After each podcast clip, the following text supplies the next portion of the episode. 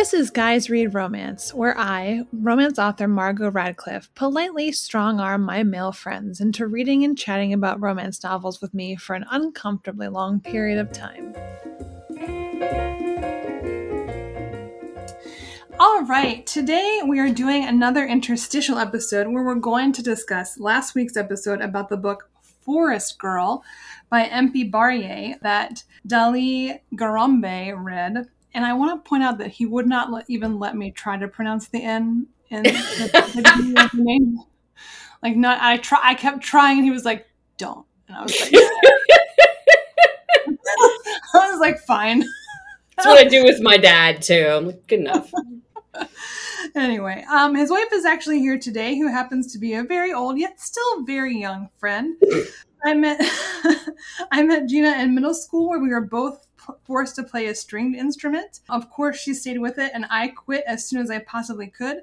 We were always cast as old women in school plays, which at the time I was fine with, but am belatedly mostly kind of insulted by. She's a fellow writer and journalist, having written for such publications as The New Yorker, The Atlantic, Newsweek, The Christian Science Monitor, and has been featured in the Best American Travel Writing and Best American Science Writing. What did you write for science writing, Jina? I wrote about torture. Oh, God. yeah. Sorry, it's not a laughing matter. Sorry, I asked. I know. I knew that. I was like, you don't want to know. Good that you're doing it, but okay, let's move on. Okay, most recently, she worked as the East Africa bureau chief for the New York Times and is currently the editor in chief of the award winning global magazine Guernica. Perfect. So, Jina, I suppose the question is now do you realize where you are and what you're doing? because because this is a podcast basically about literary porn.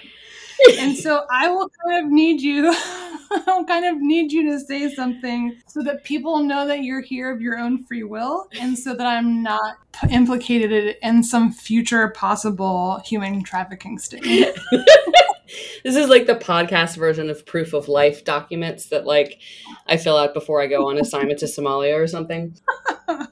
Yeah. Yes. Yep. I you know, I'm partly here because partly because there's no room in my life as like a foreign correspondent or this uh, the editor of this magazine for, you know, romance. Right. Yeah. There ha- and there should be, Jina. There should there be. should be. Shouldn't there be? So thank you. But yes, thank you so much for doing that. And I hope that I copied everything from your website correctly. yeah, pretty good. You, you, so you're the person who's been on my website in the last five years. I wondered who that was. I did enjoy your website. It's very like read this. It's very just minimalist. Let the words do the work, right? Thank So I, I liked it. Thanks. Mm-hmm. I feel that's probably, you know, That's key in your life on. too, right? Like the words have to do the work. Lots of different kinds of work. Really, You ask more of them than I do, I think. yeah, it's true. Perhaps. Anyway, but thanks. But so thank you so much for being here. And I'm excited to talk about a romance with you, and especially Forest Girl by Empi Baryeh, which your husband enjoyed, apparently. Yeah. I I sort of feel like maybe the first, well, this is going to come out kind of wrong, but like a, a useful step in in someone's, you know, possible couples therapy life should be each person doing a podcast about a romance novel they read because there was just a lot of a lot of insight in listening to that. I was like, "Oh, that's funny." And some funny stories I hadn't heard before. And yeah, I, I was Oh waiting God. for a story that maybe I knew a different way, but that no, he's pretty consistent. Oh. He's pretty honest. I was like, "Oh, okay. All right. Hmm. Guess it's true." We will get to those stories in a minute because I will never forget one of them. So, but tell me more about what you see. You, but just as a background, like you have not. Well, first of all, I, w- I wore this shirt in, in honor of you. I don't know if you can see it. If you recognize, first of all, it's lithographs, right? So it's all print. But these are braids. If that gives you a clue to what book is written on this shirt. I it, yes, I see the braids. Is this in some way an Anne of Green Gables shirt? yes. There was an Anne of Green Gables reference in the podcast too. Ah, I going back. Do you think do you think Anne of Green Gables counts in its own way as like YA romance for like the Victorian set? Yes, that is the segue I was making. OMG. Yes, I do think it is. I mean, RIP, also RIP Jonathan Crombie. Still, I don't think we've ever discussed this. no. Still not over it. Whoever could What a be. tragedy. I know. It, Totally. it is. And that oh, God. Yeah, but anyway, yeah, definitely I think Anna of Green Gables is starter romance. 100%. Yeah. I mean, what else is it about if not Anne and Gilbert? Yeah, I mean, you got to get through those 72 paragraphs about wildflowers for some reason, right? Like, I don't know what else is going to drag you through. That's why my sister never got into it. She was like, What is all this stuff about the flowers? I am out. I mean, flowers in themselves, that's romance, right? Enjoy the majesty of these flowers. What else is that if not a little whimsical romance? Exactly. There we go. Yeah. I mean, I think I think there's something here. Now, of course, we're gonna have some sort of like graphic novel reimagining of Anne of Green Gables for like the modern era that puts the what the the romance forward. That Netflix series put like the trauma forward. Now uh-huh. it's time to put the romance forward. right. We'll get like a manga comic I- or something. One can only hope. Did you watch the new version of what is it, Anne with an E? yeah, I on watched like two episodes and I was like, no. No, I'm not into it. Mm-mm. I get it. Look, look, I want orphans to be romanticized or I'm out. All right? I don't care. Exactly. Get over it, guys. There's enough other Get sad stuff in the world I've discovered since Anne of Green Gables. I don't have to go back and tragicify L.M. Montgomery. I'm just gonna let it be. Look, was Marilla kind of a bitch sometimes? Sure. But, you know, it was out of love. So, Yeah, you know, We're- got a good, you got a good we're all complicated people. Maybe. That's not actually true. I've met some very uncomplicated people. I'm envious. God, Rachel Lynde, for instance, not complicated, still think that she's a villain until her husband dies and she has no one, and she's like, "Oh, I guess I got to be nice to people." I now." should have been making friends this whole time. exactly. But anyway, so outside of that, though, definitely Anna Green Gables was a romance. But since then, have you had any experience reading romance at all? I read one romance novel in high school because Oh, um, your your previous interstitial guest, I believe, gave it to me in right. a Christmas potluck Oh, kind of really? thing. Yes, and I read it. Oh, right. And I was Mara, like, Mara. Yeah, Mara. That I was like, that was pretty good. Um, but then I didn't read any more. Okay. And I don't I don't know if I've read excuse me, if I've read any since. I mean, does the Bridges of Madison County count? no, but it has been referenced on this podcast before. Were you with us when we watched that movie? No. I don't think I've ever seen the movie. Oh my god! It, br- I mean, I'm dead inside, and I was like, "Why can't they just be together? Dear God, it's just just get a divorce, people. What the hell?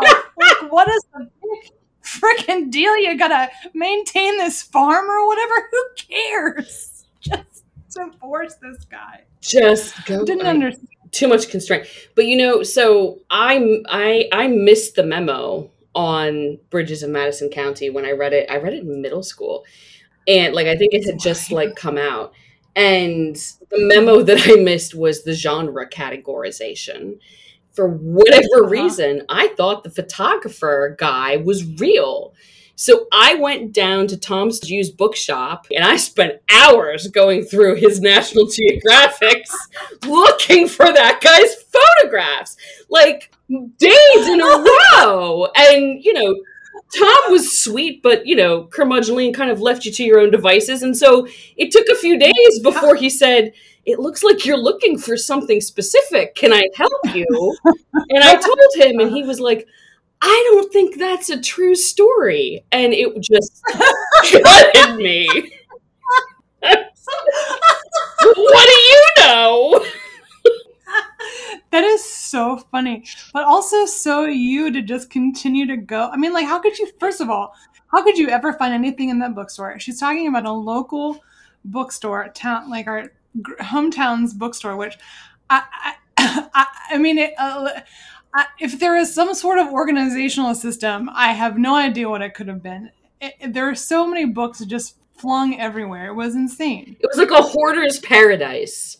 Yeah. So how you were find, finding National Geographics, I have no idea. But that is hilarious Yeah. that you just kept going. Why wouldn't you go to the library? That's so funny. I think I tried I'm at the sorry. library and they didn't have back. I assumed the problem was that the back issues didn't go back far enough.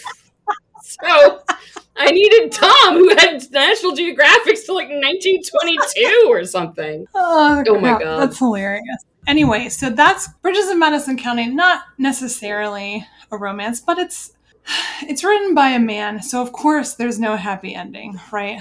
So that's a real pisser, but but there we are. predictable. Yeah. So, what do you remember the book that you got from that? What was it like a white elephant thing Yeah, that we did? yeah, exactly. I don't. I don't remember what it was called. I remember the cover, or like, you know, some vague notion of the cover, which was, I feel like exactly what anyone would expect it to be, right? Like voluptuous breasts falling out of a a, a chiffon style gown that, like, you know. A woman being clutched somehow, longest legs in the world, etc. I think fire was involved. Fire was so it wasn't a Harlequin. It was like a No, a like a full length, like thicker book. Okay, yeah, with a damsel in distress on the front. yes, But I mean, look, it's not her fault. I mean, the the material they had available at the time probably not very supportive. So you know, if she's been kidnapped, there's very little support she has to protect her breasts. So I mean, they're gonna be out. I- you know, it's just it's just gonna you know, happen. And clearly, I mean, the dress was, you know, objectively two sizes too small, which does indicate a scarcity situation. And you know, we all just do what we can with what we have. Exactly. I wish that people would remember these old these old books that they've read because this is, of course, a theme that has come up in these podcasts: the big-breasted woman and the being flung and with a shirtless man or whatever. So I would love. I wish people remember the the titles, but I probably still have the book. It's probably still in my parents' house. If I can get a hold of it, I'll send you a cover copy, a, uh, a image of the cover. That would be amazing. Yeah, Thank you. Maybe your dad has read it in the meantime, and his. that is not um, a conversation I want to have with him. Unfortunately, those are the conversations I'm having all the time with men. I don't recommend putting my dad on your podcast. That's that's my takeaway.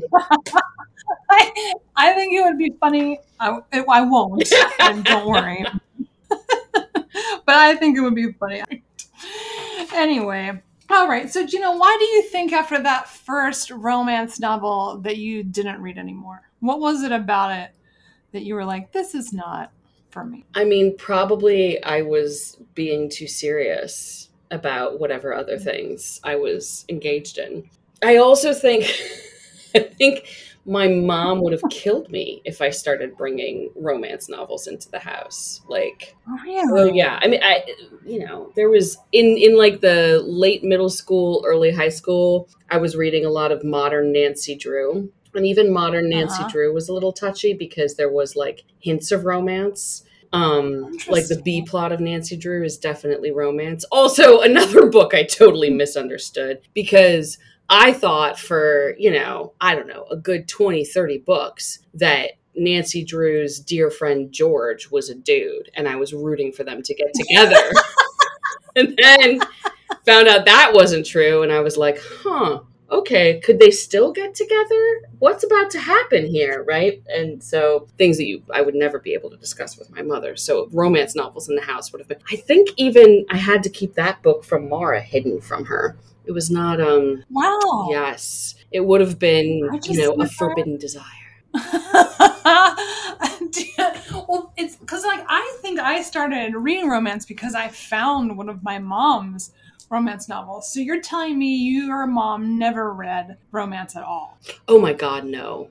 Oh my goodness. No. I mean, my mom's not a big reader in general, but like she was what's the word? I mean, I guess she would say she's very religious, right? I would say she has a lot of Oh. rules. Right. And so that was on the the other side. I mean, I don't I've no this is very this made an impact on me in high school. You clearly have no memory of it. Like I wasn't allowed to watch Friends until like 10th grade.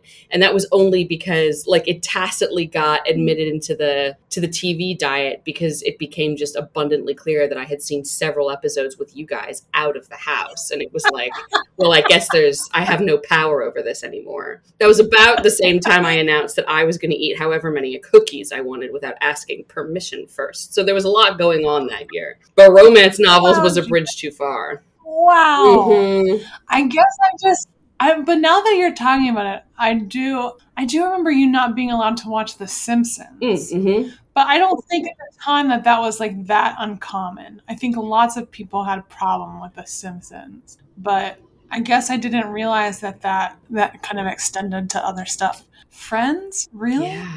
Wow. I know it was it was a rough life until I you know, discovered my own independence and soldiered on. When my mom found out I read The Bridges of Madison County, she was upset. She was even more upset because it was a teacher who'd given it to me. Oh, yeah. Oh, wow. Did you not explain to her that it was about a real photographer that you were researching? I did. That helped.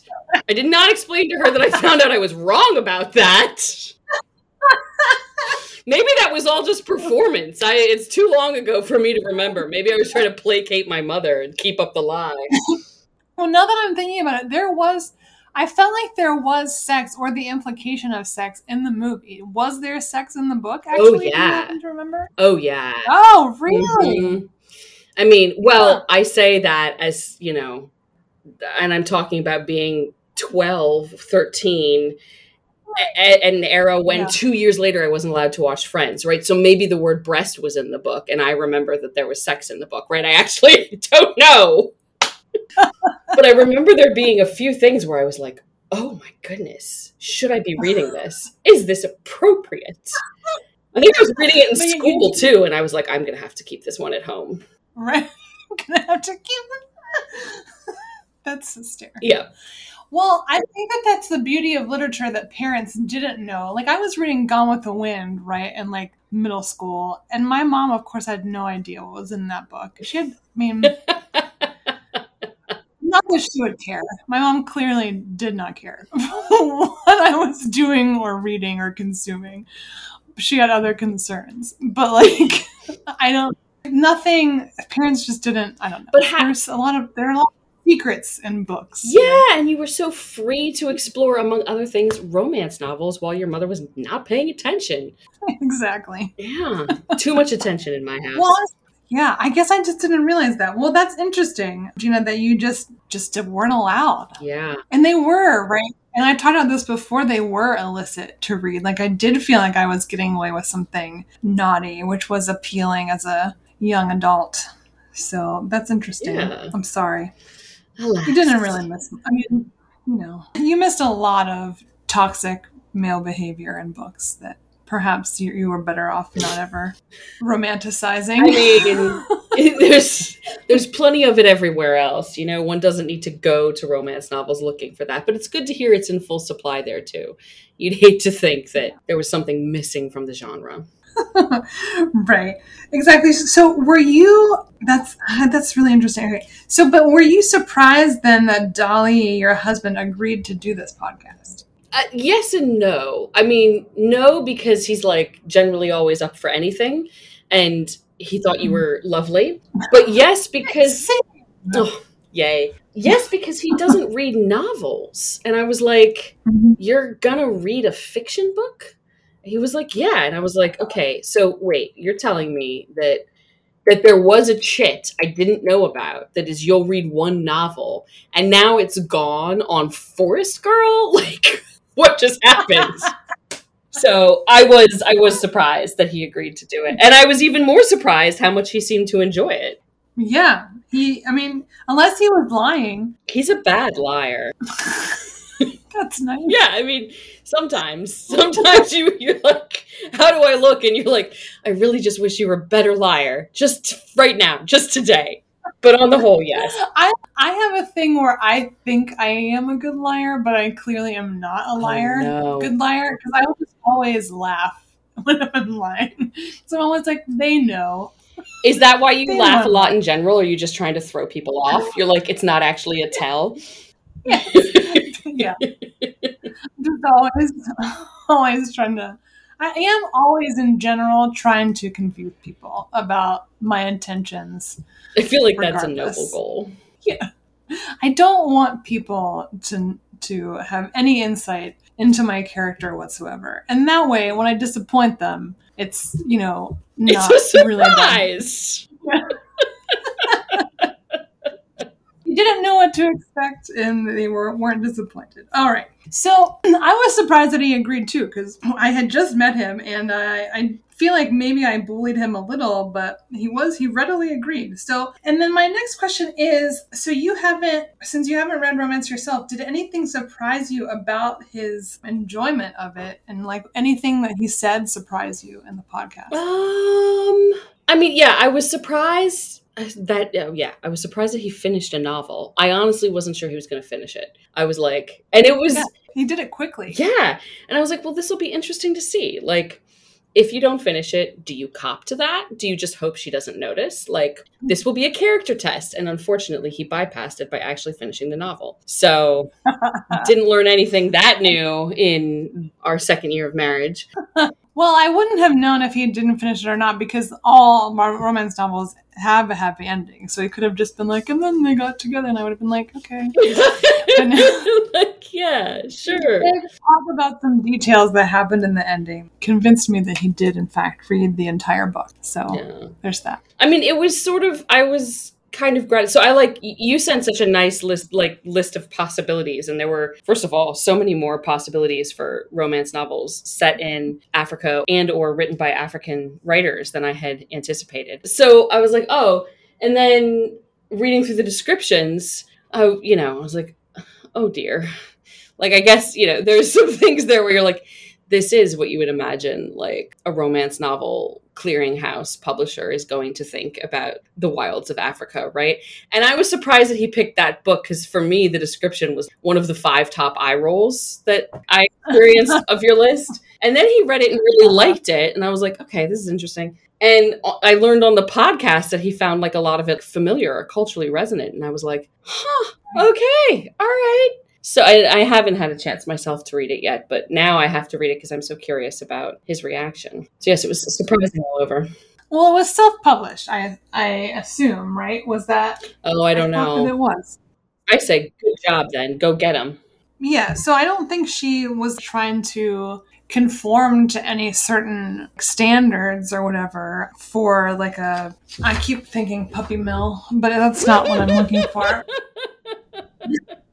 You know what I mean? So so yeah, I think she just was kind of writing it. But I did there were I was surprised to find that many just available on Amazon, I guess. Like I'm sure romance abounds in Africa, but like to for it to be for to find so many i guess on a american amazon site was after i dug in i was like oh there's a bunch out here but it's not surprising to me that people don't know that how much is out there right Yeah, in America. yeah, yeah. The accessibility of it, because I mean, you know, the book economies in in the places that I've lived and worked in Africa are, you know, like a book economy in the states, right? Vibrant and strong in a, in ways that make sense to readers and in ways that confound people who don't really read books, right? But they're physical and the infrastructure is physical. So yeah, the bountiful digital content was like, oh, but then I'm also still kind of like, you can get books for free in PDFs if you're willing to steal them, which is probably not something I should admit I know about on a podcast. It's not how I read them.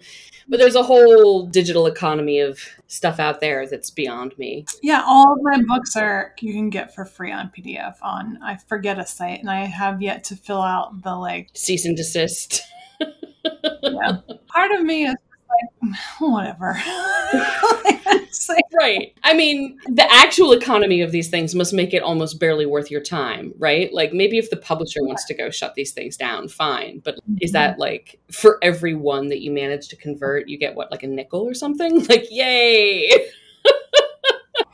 Yes. Uh, and I think that's like, and so at some, on some level, you're just like, just if you're going to read it, that's even, that's better than me having to Yeah. do the work of, you know.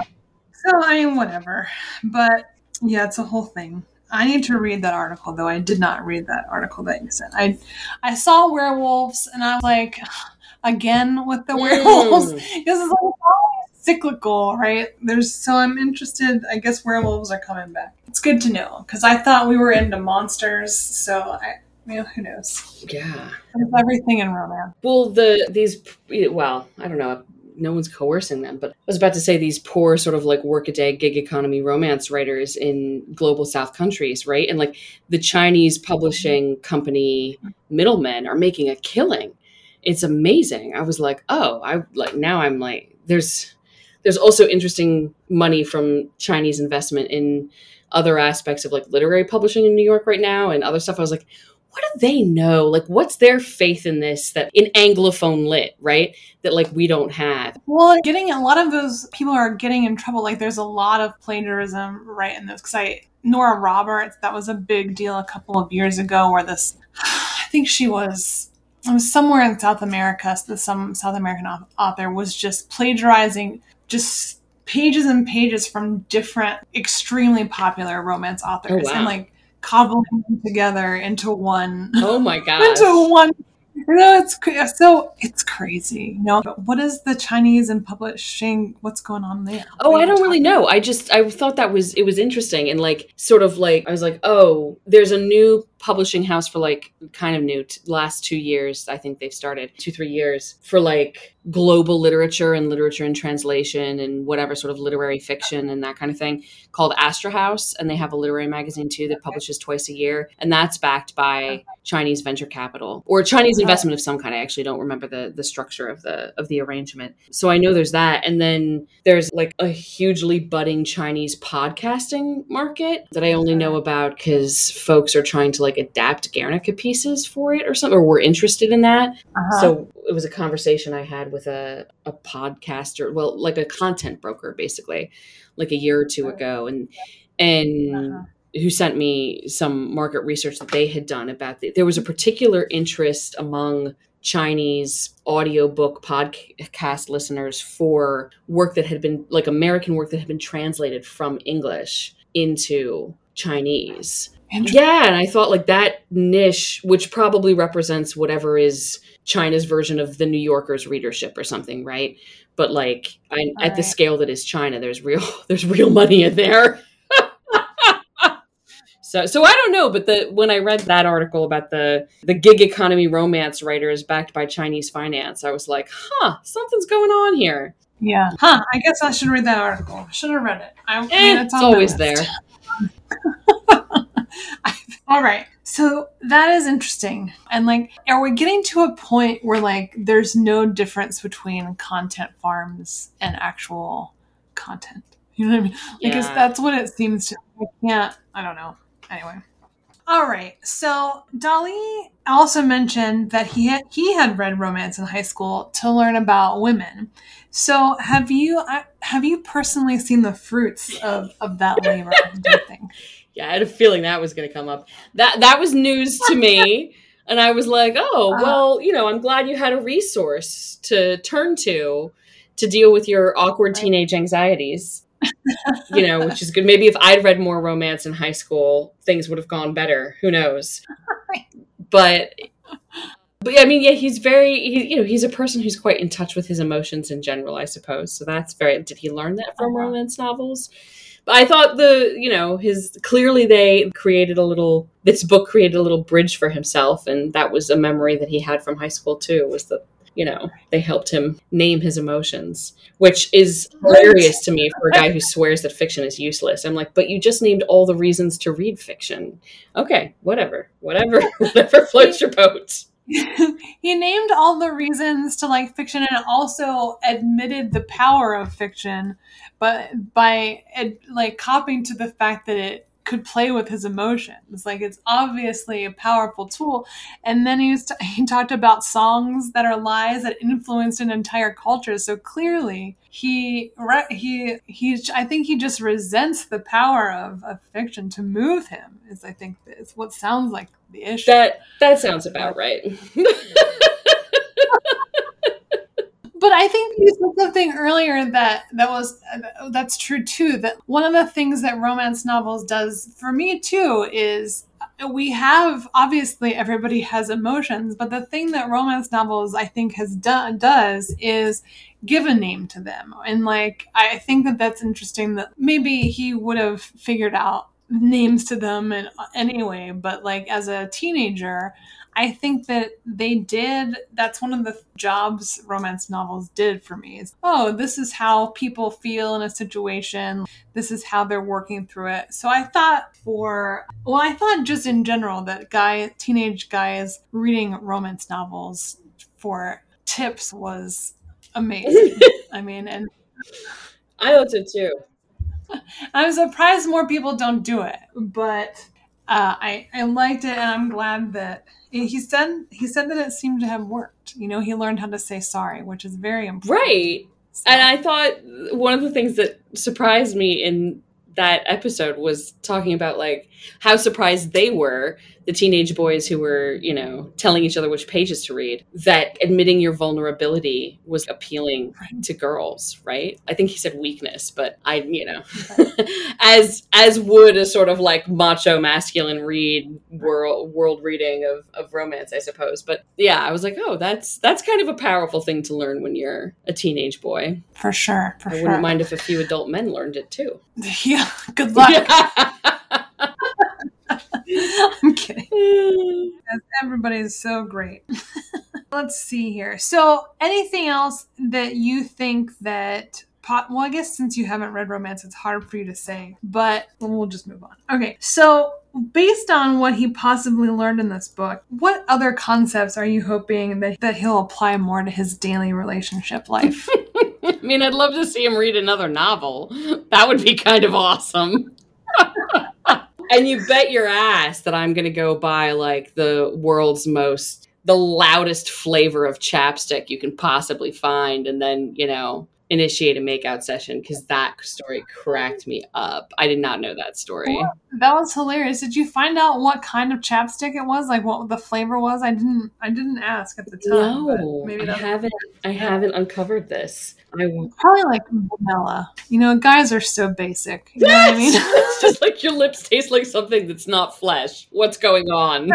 and it may not have even had a flavor. It may just have been like, you know, lipstick tastes like not your lips, right?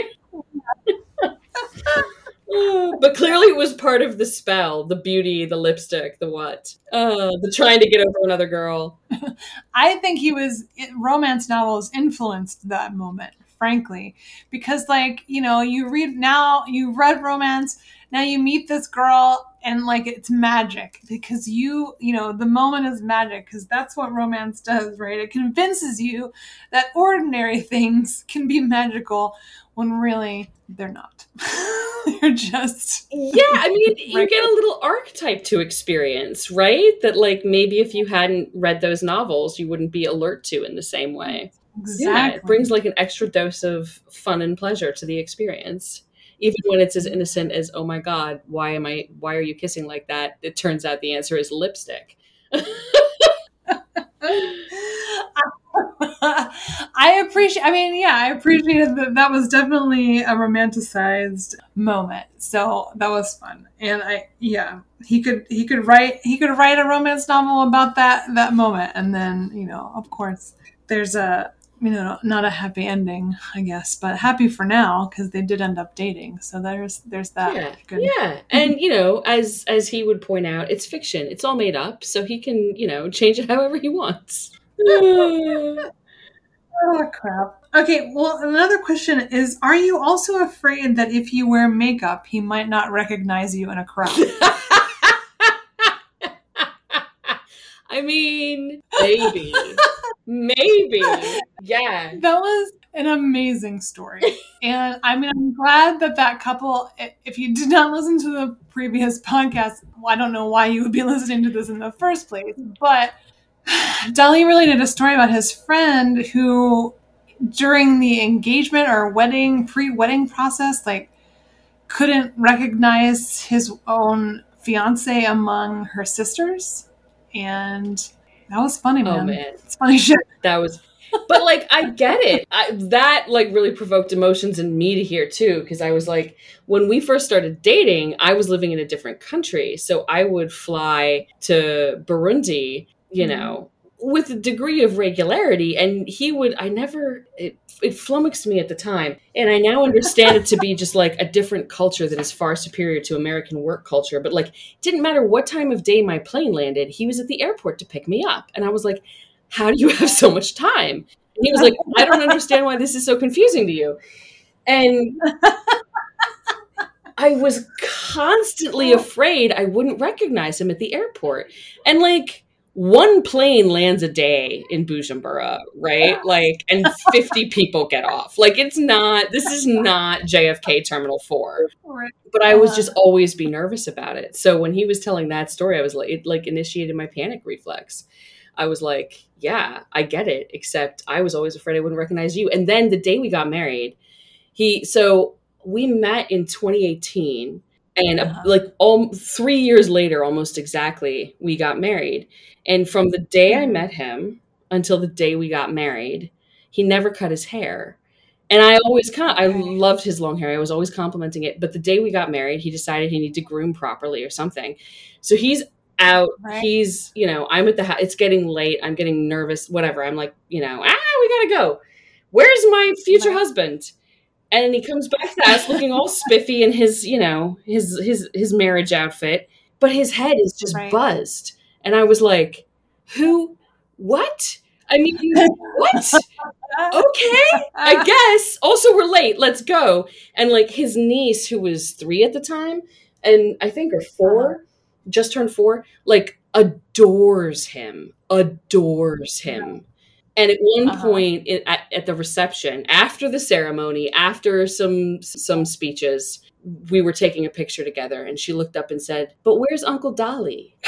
Oh no! I thought this was his wedding. so look, it's not just the Oh poor my guy God. and his fiance sisters. We all we all have our challenges. That's amazing because I gotta admit, like the whole book is hinged on this guy sees a girl in the forest and is just mesmerized, struck by her beauty. They speak like literally one sentence to each other, and he's like, "Oh my god, I gotta have this forest girl." And I was like, "I mean, all right." And then he meets his wife, and I was like, "It was like two." How do you not? They are clearly like. How do you not know that they're the same person? like, how do you not? I mean, like for real, realsies though. I mean, like because she's she's wearing the same. Like, does she need to stand in front of a tree? Like, what is going to jog your memory that like this is the same person? But I, I guess what I guess what I'm hearing is that it's possible. So I'll I'll take back my skepticism, but I you know. I mean- as, I- as I was reading the book, I was like, this guy's an idiot. You know what I mean? right. It's pretty but you know, under under pressure in the moment, anything can happen. Fair enough. But I'm glad that you're not worried about him not recognizing you, apparently. Now it feels like a goal to achieve. Just wear a mask. Yeah, there we go. I was just reading this article about women wearing masks in like medieval Europe and how much that pissed off the church and like men in general. Cause like, you know, how dare women hide their faces and what kind of, I mean, it was, you know, Uh-huh. as you can imagine, it was like, what sort of things are they getting up to back there in all of that privacy? And then it, there was, I think it was a National Geographic or Smithsonian or something. And, um, but then there was this little tidbit about how like they'd have these face veils, and in order to keep Yeah. the veil from fluttering and like giving them away, they inside they would sew a bead on a string and they would hold the bead between their teeth. And I was like, that's the most fucking patriarchal thing I've ever heard. Not only do we not have to look at women, we don't have to listen to them either because they have to keep the damn bead in their mouth. I was having none of it. Mm-mm. I was like, oh yeah, men are suspicious of that? Sure. Yeah, yeah. Anything but the briar patch. No. Yeah, I mean, I'm not surprised. Sorry, Jina. Anything about the past will make you upset. The '90s romance novels make me up like, uh, like, and that wasn't actually. I mean, it was long enough ago, but like, I, and that's why you know people make fun of romance novels and you know, we can argue about whether something is feminist or not, but what they do do is women are in charge, and which is not something you see all the time. And it is explicitly things that women want, right? Which is why men ridicule them so much, because mm-hmm. why would they ever consider what, what women want as a serious goal or thing to aspire to. Right. So anyway, like maybe um, if you'd um, stop looking at women like that, they wouldn't invent face veils in medieval Europe or whatever, right? And there are different face veils in different cultures for different reasons, right? Which fine. That I I'm not on like the French government side in this, but like I don't know. I just think I think people need to listen a little harder, is what I think. Right. Good. Good takeaway, Jina. well, any questions you have? Anything else you want to talk about, Daly's or reading? Any other points from the podcast that you found interesting or surprising or whatever? Yeah, I really liked the lipstick story and the the wedding story that that you told yeah i don't know i just i was impressed that you could that, yeah you could you could inspire a setting that got him through the book and then that he had you know some fairly sincere thoughts about it i was like oh that's kind of sweet I thought so. And I thought it was shocking that he was the only one who had read romance novels in like a an educational way. I mean, out of all the guys that I've talked to, ones who grew up with me knowing that I read romance novels, right?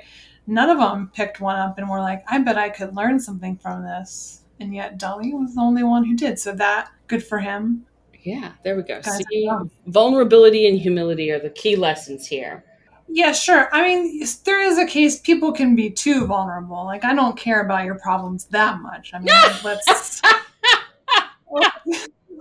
be cool. You know what I mean? Right. know your limits know your limits. right. We don't need oversharing, but I, like get a therapist. Don't bother me with it, but like you know, it's fine. well, and you know, I wonder. I have no line into this, but like, I mean, even when we were in like high school and middle school, you know, I'm boys were talking about this, right? Like, it's not like we grew up in some place or in some generation where they're not interested in how to get it on with girls but what were they using? What were they thinking about right? Like where what were they consulting? Because there's something very like wonder years esque about that idea of like reading romance novels to me right? And like now i mean now i know what they're doing right? They're all just going on the internet and getting the wrong idea but mm, right. yeah i don't know. There's something it's like it's a different time. I don't know. I mean that's a good question. What were they consulting? Probably like i don't know. I mean movies probably. They they watched like when Harry met Sally and we're like, this is what women want. You know, I don't yeah, know. Maybe. I don't, but I don't remember anyone we went to high school with copping to watching When Harry Met Sally. Well, yeah. I mean, I guess I made a couple people watch The Cutting Edge. Still classic.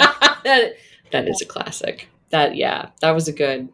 There there are good lessons in there.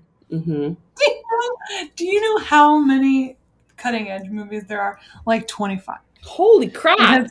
it's incredible. I mean, like for a movie that it was not like that big of a movie. It wasn't no. like a blockbuster.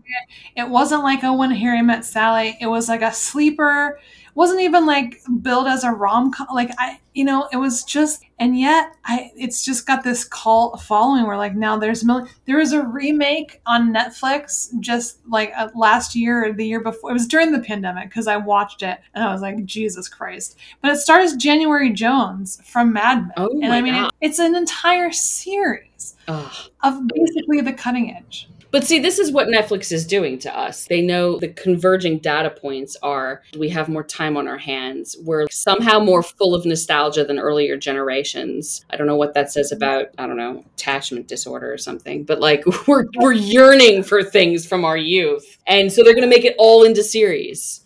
Can't just have yeah. a movie. But then nostalgia stuff started so early. I mean, cuz I remember like in high in high school, they were already shilling strawberry shortcake, which oh, was like yeah. a, just as popular. Like maybe it was maybe it was like never had never gone away, but like I remember thinking just like I'm being like Daly's mad about fiction. Like I was being manipulated into you know all this nostalgia cartoon stuff, and I mean like it it's been I don't know Yeah. they've, they've had a, they've had our number for a long time. Dali and I were having a conversation the other day about yeah, like high schooly stuff, and he was describing what was cool to wear in high school and what it was, right? Like grunge and flannel, whatever. Like, and at roughly the same time, and I was like, wow, like American, like the dominance of American global culture, right? Like the Coca Cola era, whatever, whatever, was was real, but the comeback is not. Like that is not mm. happening over there right now. Like, no. Oh, It's amazing. Really? So it's like you know this the we don't notice because we're only exposed to this in the United States, right? The sort of when the the global moment doesn't intersect anymore, but the nostalgia is yeah, it's only for us, which is funny. I don't know, and I mean whoever that us is, right? Like I don't know, I don't need to be wearing those clothes anymore. Although I mean that's all. I like a wide leg jean. I'll be honest. I mean, I prefer it for sure. Yeah, I'm I'm leaning heavy into the stretch pants phase of my existence. Well, do you know what? Uh, speaking of like just uh, America's influence on global culture, I, as far as rom- romance goes, and I, I should have probably researched this more, but I was surprised when I was reading Forest Girl that it did follow. It was like any other romance novel I, I've read. It followed the same sort of structure as any American romance novel I've read. Now, whether or not that's like incidental or what, but I and I wasn't. I don't know if I was suspecting anything. Like I, I one of um, you know a South African writer I know writes for Harlequin, so of course her novels followed the classic Harlequin s- structure. So that's not a big deal. But I, because this was a self-published novel, I thought maybe I'm gonna be experiencing something wildly different, and it just was not. It was like I said, it it followed the same. Yeah, all the same things happen, you know, in that happen in a American romance novel. So it, well, that was interesting for me to see. And I'll be, I was kind of disappointed because Daly now wants to read an American romance novel. Whereas I was kind of interested to see, read other African ones just to see like what the differences would be. And because I thought like, oh, we'll have this great podcast, we'll talk about the differences. And there weren't. there, were, You're like, wrong book for that, I guess. there were like now, I mean, it's a recent book and there were differences in the way that Michael treated Essie because that's not happening in American. Um, Mm. Well, I, well, let me take that back because sometimes guys are terrible, but it's like in a they're like mafia guys or like in a motorcycle club or you know what I mean, like or they're like MMA fighters. They're like rough guys Right. But they're still not there were points in this book where he was almost physically abusive to the heroine which is not something that you're going to find in an american romance novel at, at this point unless like i said and but i even in those books like physical physical stuff is just kind of like a, a no-no um, at Mhm. this point um but so that was one difference but you know other than that and that way really wasn't that it wasn't i mean i'm not trying to downplay physical violence Right. but it right. wasn't like he didn't slap her in the face he grabbed her and whatever but um so anyway that was really the only difference though that i saw between between them so i, I don't know it was interesting and That is interesting. yeah. So I don't know. I don't know if one thing influenced the other. I don't know. I, I assume. I guess as an American, I naturally assume that that we have influenced African writing, but like maybe I'm all wrong about it. So I mean, that's something I need to figure out. But uh, nevertheless, yeah. I don't I don't I don't know. I mean, I know there's romance publishers and big names in romance writing and the major anglophone sort of centers of publishing. I don't know anything about francophone publishing, but and there's a pretty vibrant, I guess it would be a sort of niche publishing thing like in Kenya and and a bigger one in Nigeria and whatever. And it's a but it's an interesting question like what the sort of etymology of the narrative form or the template is, right? um, and sometimes it's hard to like figure those things out and reverse engineer them and and that kind of thing like we have this this is maybe a strange segue but we have a section in my magazine called global spotlights where we kind of look around the world for other ind- independent literary magazines that are publishing fiction and nonfiction in local language that's been translated into english or publishing directly in english but doing things with form or style or experimentation that we just don't see as much in the commercial literary space in the United States and trying to kind of highlight those. Mm-hmm. And sometimes the work that gets passed our way is really, really beautiful work that, like, mm-hmm. if someone had submitted it to us, we also would have published, but which we don't republish in this section because it's just so American. Right. Like, we, we had a hmm. gorgeous essay that came across my desk on, you know, a personal essay about challenging experience, sort of coming of age and dealing with trauma and blah, blah, blah, blah, blah and uh-huh. the the theme was very american the way trauma was approached the form was very american the references in the text were american there was nothing about it that said it was written in singapore except for the email that i got that said it was written in singapore it's sort of like how yeah. does how does that happen i've got you know theories about it but i don't i don't know enough about it and then and then you find these other things that are like delightfully utterly detached from that dominant flow and that's kind of nice but is that happening in romance i don't know like is that like a uniquely american yeah. genre like yeah. you know the bildungsroman is its own thing like i don't i don't know I don't know. I don't know. I, I should probably should. I, this was my opportunity to to research it, and as a librarian, I doubly should have taken the opportunity taking the time to research it. Look, and yet just consider it an open invitation. Because if there's something good in there, it could make a great Guernica essay. That's all I'm saying. I would love to be the editor who brings a romance novel essay into Guernica. That would be, I'd be like, drop mic, I'm out. We have done what we need to do.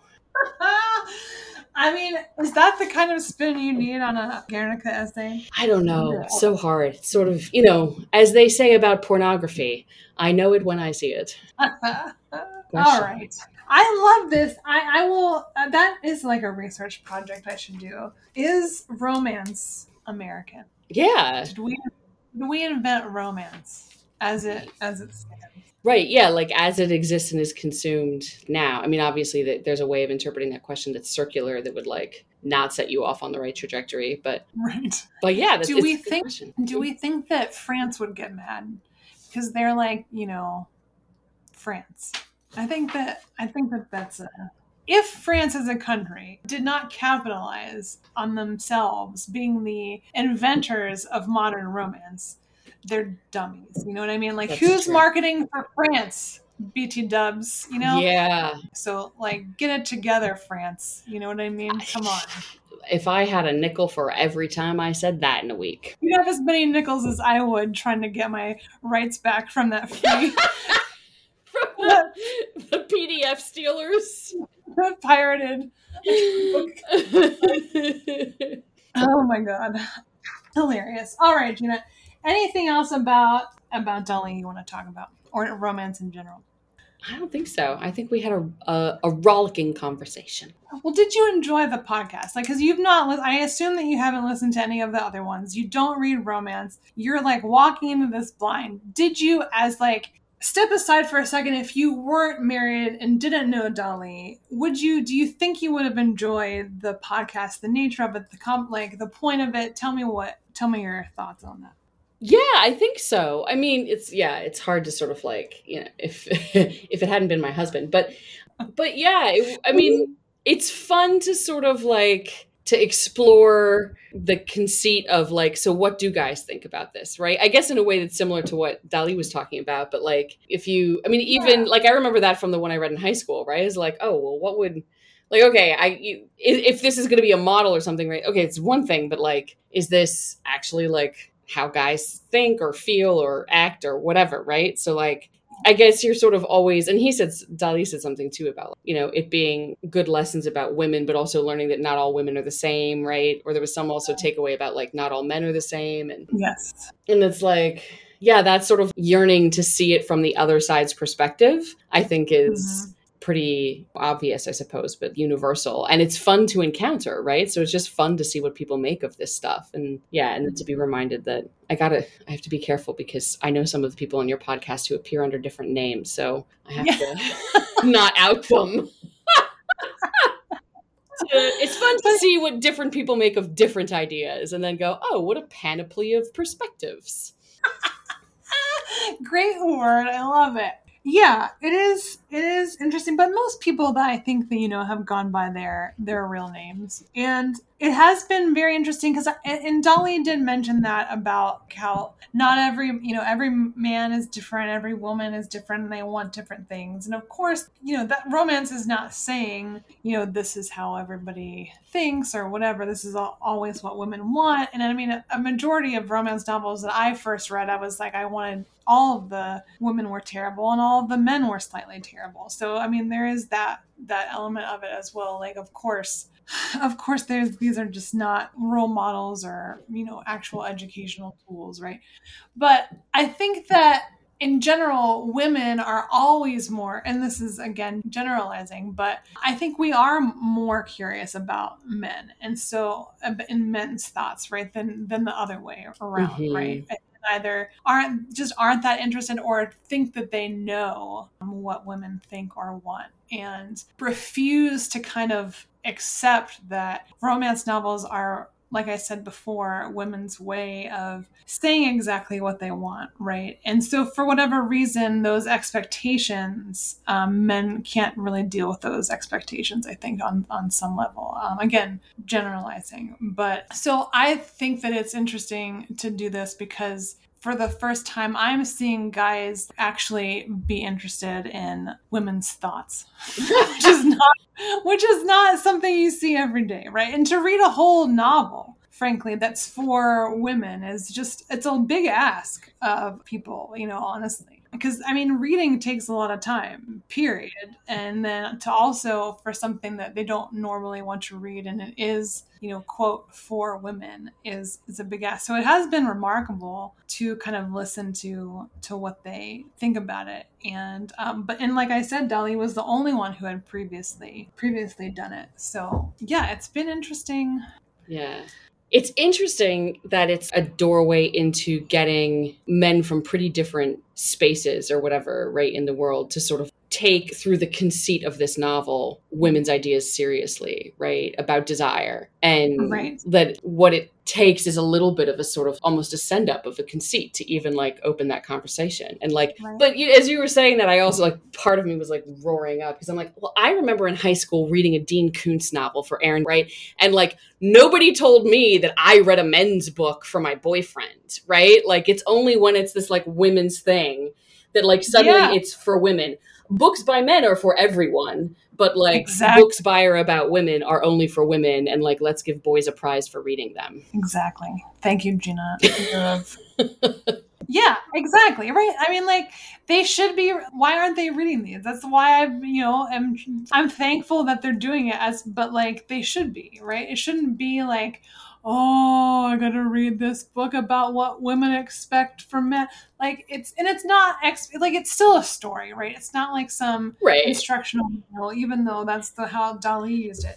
And it's and the only reason, like again, like I said, the only reason that it's put in a different category as women writing literary fiction, because of course women have written brilliant literary fiction, and that men have read it and they're fine with it. But the but there's that for some reason there's that ever present like divide of if it's romance there's automatically some implicit expectation on a man to be a certain way and that is why i i mean along with some other reasons that men are like, oh, no, I'm not going to do it because now I'm being put under a mic. Like I, I'm being found inadequate. You know what I mean? And so I think that is the barrier. I think that's the thing that makes them not want to read. Uh, uh, again, among other things, but largely, I think that's it. And that's one of the things I have heard from guys this whole thing. Like, it's a ripped guy on the front, a tall, these guys are tall, blah, blah. And I was like, oh, are you crumbling under the expectations? right. The one cover of the one book you've taken seriously in 35 years. Let me offer you a monthly subscription to any modern magazine. Anything ever. Me get you some window to any popular culture. So anyway, yeah. I mean, obviously, I delight in making them feel that way. So it's, great. it's been a great time for me. But yeah, you're right. You're absolutely right. They shouldn't get a reward for reading stuff that's is just for everyone, right? Yeah. Yeah. Wise words, Jina. Ugh. Wise words. From your lips. Who knows how different your life would have been if your mom had let you read romance novels? Oh, I, That's so interesting, Jina. I really, I had no idea. I just thought you were too cerebral. I was like, "Mm, that's Jina. She's like doing important world bettering things. oh, subtle influences that lurk behind the curtain. Isn't it true though? I mean, like the things that, I mean, like the weird little things that inform that we start doing as like just kind of throwaway things when we're young, how they do end up just informing the people we become in a way that we just weren't anticipating, I guess. I don't know. Yeah. I mean, 'cause I probably always was going to write. You know what I mean? I mean, I remember you so- writing it at the lunch table in high school. I was always like, wow, she did it. That worked out. Yeah. I mean, like, yeah. No, it works. It works out. Um, and I don't. I don't write porn. I'm just saying that. And like, I, if I did write porn, I also that would be great too. But I don't. I'm not trying to downplay the validity of romance by calling it porn. I'm just, you know, just joking. Gotta be careful. Yeah. Well, I mean, I'm at a sort of like point of interest and also like in terms of like what you and Daly were talking about on the blueprint when you were talking about like or on the podcast about blueprints, right? About novels being blueprints. I was like, "Oh my god, does anyone write romance novels about pregnant women?" Cuz Oh yeah, that's huge. I could use something that's written by women about inhabiting a pregnant body, but also, ooh, man, there's like two choices in the world right now, and neither one of them are very satisfying at the moment. I need some options. Secret pregnancy, huge in romance. Ooh. Yeah, that that's about a certain period of pregnancy in which the other problems I'm facing do not present themselves. Yeah, you'll you'll make it, Jina. there will be sex on the other side. Sorry. Well, I mean, there are. T- I mean, I don't. Now that you've said it, I don't. There are some. There are some erotica uh, with pregnant women. One in particular. Maybe it's Maya Maya Blake. But now that you've said it, I don't know when. Like like I said, secret pregnancy. That's a big thing. But I don't know how many there are but like whole books where the woman is fully pregnant the entire time. I don't know if that's like a I mean, I can imagine it just being a sort of fiction writer's conundrum, right? Because how is that physicality germane to plot for 300 pages or whatever, right? Like, it's not, it would be a hard theme to work out in all the right ways, I suppose. But but some exist. Like I said, Maya Blake I think is the author that has written Right. because I've seen pregnant people on covers, right? So Aha. that's that they're pregnant for the entire time. that you got to get get a pregnant woman romance novel in the hands of a of a guest sometime just to see what it's like for a dude to read a book with a romance pregnancy cover. I frankly like I'm feeling like kind of like I've not done any I have really let everybody down on my research. I haven't researched the the origin of romance. I don't know about pregnancy romance. I mean, like these are big blind spots in my romance education and knowledge. I mean, here I am. Jesus Christ. I mean, this is this is not like the freakonomics of romance writing, right? Like, okay, have standards. Standards for all right. Well, well, I'll I'll try to figure that out, Jina. And thank tell Daly thank you again. It was I was a delight. You know, I felt bad because I was on drugs and in pain, so I felt like I couldn't like I couldn't match. He was he was personable and funny and high energy, and I was felt like I was dragging him down. So I felt bad, and so next time I will be at my at my best. So um, he really he picked me. He picked my. He brought up. He brought the energy up. Even though I, I do hate it when people talk about other people's energy. You know what I mean? I. Come on. But if we're good, well, I'll wrap up that part of the romance novel chat, and then unless you have anything else, no, That was great. yay! So I last time I did what I cut from the podcast, and but I have to say I did not really cut anything from Daly's podcast. But what what I will say is that I've edited 15 or 16 of these now. And Daly English is not his first language. And right? I mean that's correct. Yeah, right? no, it's like his sixth or seventh, I think. Yeah, ridiculous. Okay. I mean but out of all of the people, myself included, I had I cut from Daly's the least number of or the smallest number of ums, likes, you knows, teeth clicking, like Huh. everything. It was the cleanest track I have edited to date. So it was I thought that was an interesting takeaway for someone who's that English is not their first language. So good for him. I don't know what that suggests, but it was a pleasure. It took it took far less time to edit Amazing. his because of that and I just it made me like him just exponentially more. So I was like, thank you, Daly, for giving me less work. oh my god, that is brilliant. so by the end of it, I had such warm feelings of gratitude, even more towards him. Like, thank you.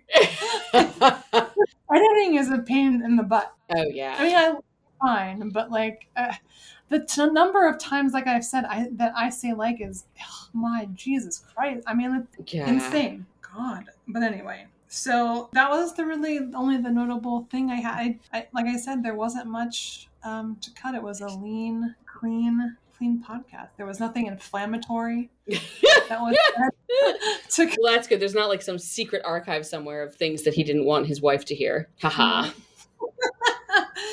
no, and yeah, nothing. There were no, yeah, no, it was it was great. There's no like insulting things to romance that I had to take out. Nothing. It was no incoherent rambling that I had to take. I had to cut. Amazing. Maybe I should farm him out as a podcast guest. Maybe so. Like, what else? Do you have something to say about farming? There's a really popular farming podcast. I don't know if there is. I just was thinking about what's a topic as far from romance as I can imagine. lots of farming romance exists, Jina. But I'm sure know? there's a great farming podcast somewhere. Farming Twitter is amazing. So there must be a great Oh. farming podcast. I think probably definitely there's a lot of homesteading podcasts. Oh, yeah. for sure. I can see farmers like having too much to do. I can see homesteaders like not being able to wait to talk to people about how they're homesteading. You know what I mean? That you're yes, totally right. Totally right. There's like a live homesteading call-in podcast. Wow, now I want to find it.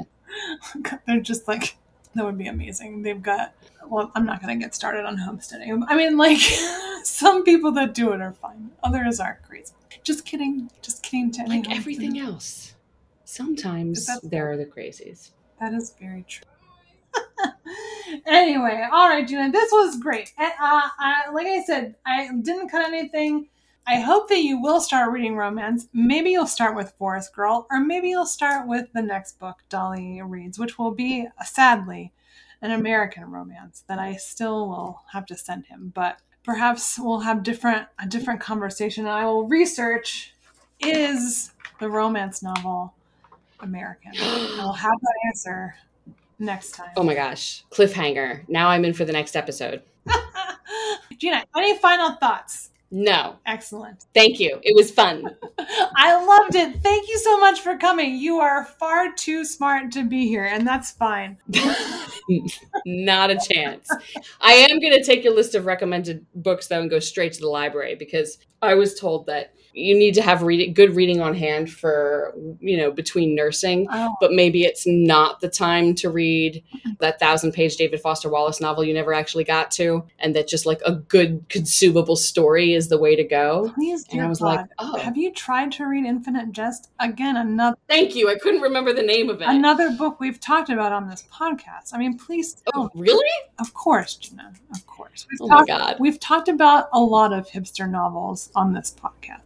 But I mean, yeah, that I, I like to think of that less as a a novel and more as a relic of a certain form of applaudable literary ambition among a certain kind of white male writer at a certain period in time, right? Like uh, that's how I feel about that book. I love that framing. Very accurate. I'm Thank you. I can't one of a person we know has read it and they really liked it, and I was like, "Oh, well, we can't be friends then because I guess this is the end. this is we're finished.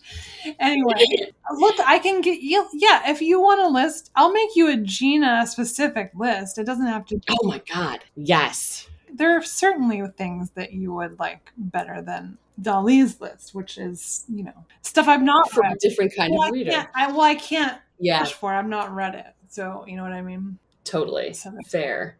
I think you right. like People We Meet on Vacation, which is the book that Richard Herndon read. Okay. All right. I'll have there we go. He and I'll start there. he and Darlene were really the only. Well, that's not true.